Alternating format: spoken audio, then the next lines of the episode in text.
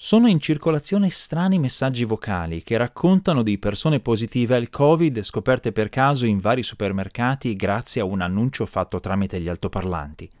L'esercito svizzero vieta l'uso di WhatsApp, Telegram e Signal. Gli addetti ai lavori segnalano problemi con gli antivirus Avira e Norton 360. E c'è un modo per scavalcare la protezione delle cartucce delle stampanti Canon. Tranquilli, è legale, è Canon stessa a consigliarlo. Benvenuti al Disinformatico, il podcast della radio televisione svizzera dedicato alle notizie dal mondo dell'informatica. Io sono Paolo Attivissimo.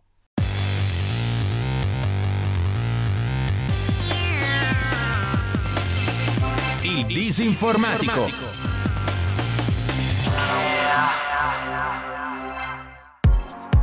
Da alcuni giorni mi arrivano segnalazioni di messaggi vocali diffusi su WhatsApp e altri sistemi di messaggistica che descrivono con indignazione una situazione di negligenza sanitaria diffusa e inquietante. Sai cosa mi ha raccontato mia mamma? Una che conosce è andata all'IKEA di Grancia e ha visto un suo collega che doveva essere a casa in isolamento perché positivo al Covid. Le sono girati i ed è andata in cassa ad avvisare che nel centro commerciale c'era in giro un positivo che lei conosceva. Alla cassa hanno fatto l'annuncio, dicendo che sapevano che c'era un positivo e che questa persona doveva presentarsi subito al centro informazioni, altrimenti ne avrebbero annunciato nome e cognome con gli altoparlanti e avrebbero avvisato le autorità. E così al centro informazioni si sono presentati in sette. Ho alterato varie parole rispetto all'originale, mantenendo però intatto il senso, e ho fatto rileggere il messaggio vocale a una voce sintetica, il tutto per proteggere l'identità della persona che l'ha diffuso, e soprattutto vi ho risparmiato la pioggia di parole colorite rivolte alle sette persone che, secondo questo messaggio, si sono presentate al centro informazioni ammettendo la propria colpa. La cosa strana è che circolano varie versioni di questo allarme, nelle quali cambia il luogo del misfatto, non solo la Svizzera, ma anche l'Italia, l'Olanda, l'Austria. E cambia anche l'identità della persona che riconosce il positivo. A volte, per esempio, è un medico che riconosce un paziente, ma non può segnalarlo direttamente agli addetti del centro commerciale perché violerebbe la riservatezza del rapporto medico-paziente. Anche il numero dei positivi che confessano la propria violazione delle regole è variabile. A volte sono 5 o 8 o addirittura 13. In alcuni casi si racconta che l'annuncio fatto tramite gli altoparlanti ha causato un vero e proprio fuggi-fuggi generale e spesso l'allarme è stato pubblicato dai giornali dandogli credibilità e ulteriore diffusione. Ma la falsariga è sempre la stessa. Qualcuno dice di aver saputo che qualcun altro ha riconosciuto una persona positiva al Covid in un centro commerciale e l'ha segnalata ai gestori del centro, che hanno fatto un annuncio pubblico che ha fatto emergere anche altre persone positive che si aggiravano nel centro commerciale, con conseguente scandalo e indignazione di chi racconta la notizia e con altrettanto conseguente inoltre del messaggio vocale a tutti i propri conoscenti. Niente panico. Questi messaggi non sono la dimostrazione di un comportamento diffuso e preoccupante, sono invece un esempio classico di leggenda metropolitana, una storia non vera che nasce chissà dove e viene diffusa dal passaparola, facilitato dai social network, perché fa leva su una paura condivisa e sul gusto del racconto con finale grottesco. Infatti, in tutti i casi nei quali le autorità hanno effettuato controlli, il racconto che circolava è risultato infondato e i direttori dei supermercati coinvolti lo hanno smentito espressamente, come spiegato con ampia documentazione dall'esperta di leggende metropolitane Sofia Linkos sul sito del Centro per la raccolta delle voci e leggende contemporanee, leggendemetropolitane.eu, e dai siti bufale.net, bufale un tanto a chilo o butac.it e il post. È vero che ci sono stati alcuni episodi di persone positive realmente sorprese in giro, per esempio ad Assisi, ma come dice Sofia Linkos, negli episodi reali manca la conclusione grottesca della scena, ossia il tratto tipico della nostra leggenda metropolitana, una leggenda che gioca sull'indignazione per il cattivo comportamento, ma anche sul senso di giustizia. I colpevoli vengono scoperti e puniti, e forse ancora di più sul finale paradossale da commedia. Per maggiore chiarezza, sì, è possibile che una persona che sa di essere positiva al Covid si comporti in modo irresponsabile e vada in un centro commerciale. Quello che non è plausibile è il gran finale del racconto, ossia la minaccia di annunciarne pubblicamente nome e cognome, che sarebbe illegale, e la presentazione in massa dei colpevoli alla cassa o al centro informazioni. Un altro elemento che distingue la leggenda metropolitana dalla notizia reale è che la fonte della vicenda è un amico di un conoscente che ha sentito raccontare la vicenda da un parente. Insomma, mai una fonte diretta e autorevole. Se ricevete messaggi vocali di questo genere, non mandateli in giro creano inutilmente indignazione, apprensione e allarme senza motivo, e le conseguenze di una condivisione possono essere pesanti. Leggendemetropolitane.eu segnala il caso di una persona che ha diffuso questi allarmi ed è stata travolta da decine di telefonate da parte di amici e conoscenti che gli chiedevano se fosse vero e se andare a fare la spesa fosse sicuro, col risultato che la sua vita era diventata un inferno. Di recente l'esercito svizzero ha bandito l'uso di WhatsApp, Signal, Telegram e di qualunque altra applicazione di messaggistica diversa da Threema per le comunicazioni legate al servizio. Il portavoce dell'esercito, Daniel Reist, ha spiegato che la decisione è stata presa per questioni di sicurezza e di protezione dei dati. I militari potranno continuare a utilizzare WhatsApp e altre applicazioni per le comunicazioni private. La decisione dell'esercito ha comprensibilmente spinto molte persone a farsi tre domande. Cosa c'è di così pericoloso in WhatsApp, Signal, Telegram, eccetera, da indurre l'esercito svizzero a compiere questo passo? Perché Threema invece non è pericolosa? E se lo fa l'esercito, dovremmo farlo anche noi? Alcuni si saranno anche fatti una quarta domanda. Threema chi?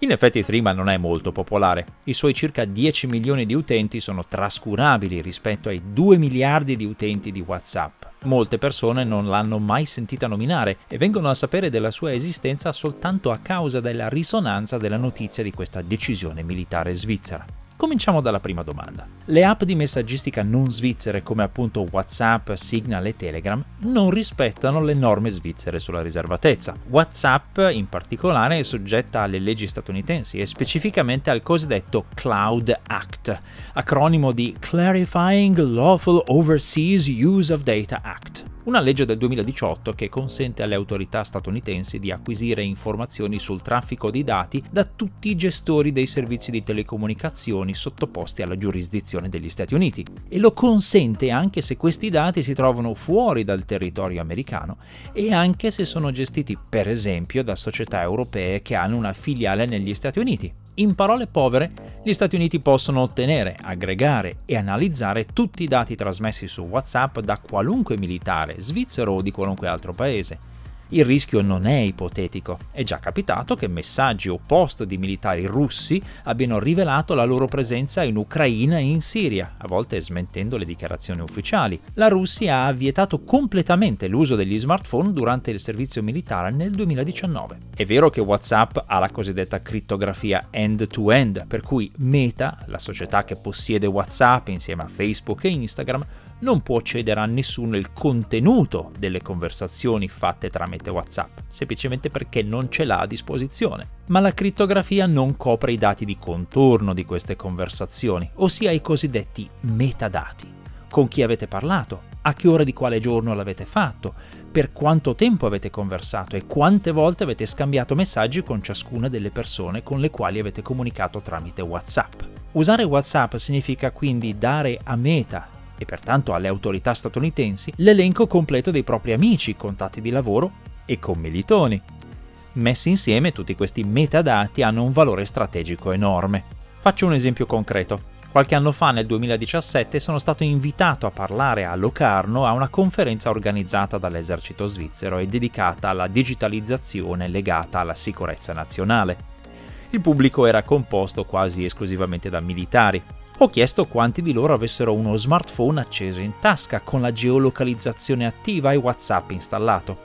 Hanno risposto affermativamente quasi tutti. Ma allora, ho proseguito, Google o Apple e sicuramente Facebook sanno che buona parte degli ufficiali dell'esercito svizzero provenienti da tutti i cantoni si trovano radunati in questo preciso luogo, in questo preciso momento, e lo possono sapere in tante altre circostanze, e passare questi dati al proprio governo. In sostanza, un paese straniero può monitorare i movimenti dei nostri militari e può farlo oltretutto in modo perfettamente legale. La mia osservazione è stata accolta, come dire, con consapevole disagio. Per chi è nelle forze armate, insomma, usare WhatsApp, Signal o Telegram o in generale applicazioni di messaggistica gestite da operatori situati al di fuori della Svizzera ha delle implicazioni molto reali di sicurezza militare. Tutto questo spiega perché Threema invece non è considerata a rischio. Si tratta di un'app creata da una società che ha sede in Svizzera, a Pfeffikon nel canton svitto, e che custodisce i dati in modo conforme alle leggi nazionali e lo fa su server situati in Svizzera quindi non è soggetta al Cloud Act statunitense. Allo stesso tempo offre come le app rivali le stesse protezioni di crittografia end-to-end ed è open source, quindi liberamente ispezionabili, e a differenza delle altre app non richiede di dare al gestore un numero di telefono o altre informazioni personali e non si mantiene offrendo queste informazioni ai pubblicitari. Threema è infatti un'app a pagamento, costa 4 franchi che si pagano una sola volta. L'esercito svizzero pagherà questo abbonamento agli utenti militari. La scelta dell'esercito di bandire le altre app dalle comunicazioni di servizio ma consentire l'uso di WhatsApp e simili per le comunicazioni private non offre sicurezza assoluta. È un compromesso pragmatico perché il semplice fatto di usare queste app invia comunque dati preziosi e sensibili alle società estere che le gestiscono, ma è un passo nella direzione giusta. Alla luce di tutto questo, noi utenti comuni cosa dobbiamo fare? Dipende tutto dalla situazione personale, ma l'esempio dato dall'esercito svizzero è valido, anche per chi vive al di fuori dei confini elvetici, ed è un buon promemoria del fatto che per molte categorie professionali, come per esempio medici, consulenti legali, giornalisti o fornitori di servizi bancari, usare WhatsApp e simili per comunicazioni legate alla propria attività è già ora una violazione delle norme nazionali sulla riservatezza dei propri pazienti, clienti o interlocutori. Usarle per la sfera personale invece è meno problematico, ma va comunque valutato con attenzione. Allo stesso tempo è inutile avere un'app ipersicura che però non viene usata dalle persone con le quali si vuole comunicare, per cui è necessario valutare la situazione caso per caso. Possiamo cominciare provando a chiedere ai nostri interlocutori se accettano di installare e usare app come Threema accanto a WhatsApp. Anche questo è un passo nella direzione giusta. Di solito quando qualcuno mi chiede quale antivirus usare, rispondo che grosso modo uno vale l'altro. L'importante è usarne uno, tenerlo aggiornato e stare alla larga dagli antivirus fasulli che appaiono spesso nelle pubblicità di internet. È già tanto rispetto a quello che fanno molti utenti, ossia assolutamente niente. Oppure peggio ancora, installare qualche antivirus farlocco che dà un falso senso di protezione ma forse sarò costretto a cambiare consiglio. Due noti antivirus, Norton 360 e Avira, hanno infatti iniziato qualche mese fa a integrare nelle proprie installazioni un cryptominer, ossia un programma che genera criptovalute. Nel caso specifico genera la criptovaluta Ethereum. I soldi digitali così prodotti vengono suddivisi fra l'utente e l'azienda produttrice dell'antivirus. Norton e Avira si prendono il 15% più una commissione su ogni transazione e il resto va all'utente. Tutto il meccanismo è descritto in una sezione apposita del sito di Norton e in una analoga del sito di Avira che trovate indicati presso disinformatico.info. Il problema è che generare criptovalute richiede un uso molto intensivo del computer dell'utente, per cui questo guadagno in realtà si paga sotto forma di consumo di energia elettrica e di surriscaldamento e rallentamento del computer. Per chi non usa le criptovalute, poi, non c'è proprio nessun guadagno, ma solo una perdita. Va chiarito che l'installazione del cryptominer non è automatica, avviene soltanto su computer dotati di scheda grafica piuttosto potente, per esempio una Nvidia o AMD con almeno 6 GB di memoria, e viene proposta all'utente durante la prima installazione dell'antivirus, secondo la formula chiamata opt-in, per cui l'utente deve accettare la proposta.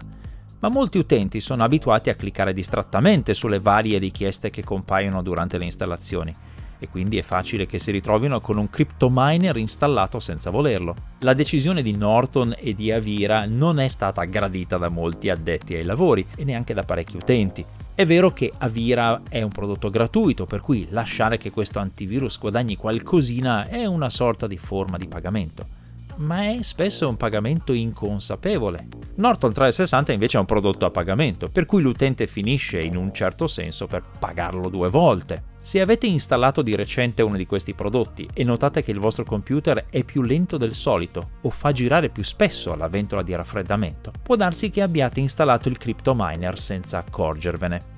E qui arriva l'altro problema che sta facendo arrabbiare gli utenti. Disinstallare questo cryptominer non è affatto facile. Bisogna infatti trovare un file specifico di nome encrypt.exe e rimuoverlo, ma per rimuoverlo bisogna andare nelle impostazioni e disattivare la protezione contro le alterazioni, come descritto in una pagina del sito di Norton che non è certo facile da trovare per un utente medio. Una volta rimosso il file bisogna poi riattivare la protezione contro le alterazioni dell'antivirus. Tutte cose che portano via tempo e il tempo è denaro, specialmente se richiede l'intervento di uno specialista.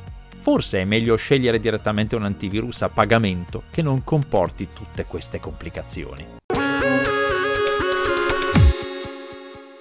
C'è una tendenza molto diffusa nel mondo delle stampanti, integrare nelle cartucce di inchiostro o di toner un piccolo circuito integrato che consente alla stampante di identificare se la cartuccia inserita è originale o prodotta da terzi. Questo consente ai produttori di stampanti di scoraggiare l'uso di cartucce alternative, dato che gli utenti si ritrovano con messaggi di allarme che li confondono se provano a usare inchiostro o toner non originali che spesso costano molto meno di quelli del produttore e funzionano altrettanto bene. Nel caso delle stampanti HP, per esempio, questo circuito integrato viene usato per bloccare del tutto l'uso di cartucce alternative e addirittura per impedire l'uso di cartucce originali in una regione del mondo diversa da quella iniziale. Se si compra una stampante HP in Europa, per esempio, non si possono usare cartucce originali HP provenienti dagli Stati Uniti. Questo permette alle aziende di impedire che un utente approfitti delle differenze di prezzo fra le varie regioni del pianeta e introduce barriere commerciali artificiali che danneggiano i consumatori,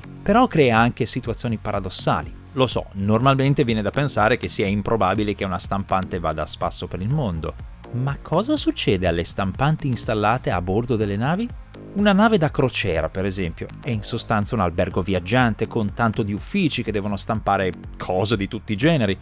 Se la nave fra la spola anche solo fra l'Africa e l'Europa è attrezzata con stampanti HP europee e sta finendo la scorta di toner, non può semplicemente comprarlo nel primo porto africano che raggiunge, perché Africa ed Europa hanno due codici regionali differenti per HP. Deve farlo arrivare da un fornitore che gli procuri cartucce che appartengono alla stessa regione alla quale sono vincolate le sue stampanti. Potete immaginare i costi e i disagi per le navi che girano per tutto il mondo.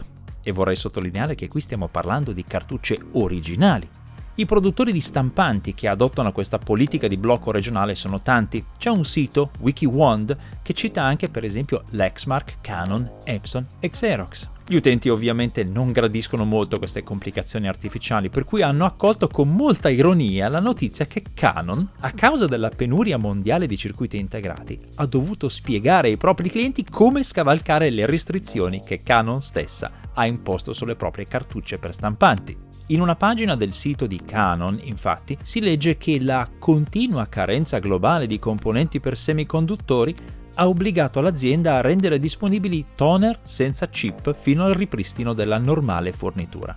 Questo vuol dire che la stampante dà errore quando si inserisce una cartuccia originale perfettamente funzionante. Se l'utente si fida di quello che gli dice la stampante, butta via la cartuccia difettosa e ne prova un'altra, per scoprire che dà esattamente lo stesso problema. Se il malcapitato utente non scopre quella pagina di istruzioni di Canon e non è fra i destinatari della mail che Canon sta inviando per avvisare del problema, non riuscirà a stampare, pur avendo una stampante che funziona e una cartuccia originale altrettanto funzionante. Le istruzioni per risolvere la magagna artificiale sono per fortuna molto semplici.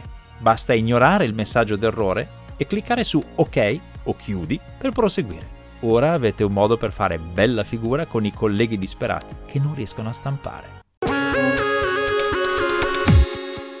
Grazie per aver seguito questa puntata del Disinformatico, una produzione della RSI, Radio Televisione Svizzera. Questo podcast viene pubblicato ogni venerdì presso www.rsi.ch slash il disinformatico, dove trovate anche le puntate precedenti. Questa serie di podcast è disponibile anche su iTunes, Google Podcasts e Spotify. I testi integrali con i link e le fonti di riferimento sono pubblicati presso disinformatico.info. Se avete commenti, correzioni o segnalazioni, potete scrivermi una mail all'indirizzo paolo.attivissimo-rsi.ch. A presto!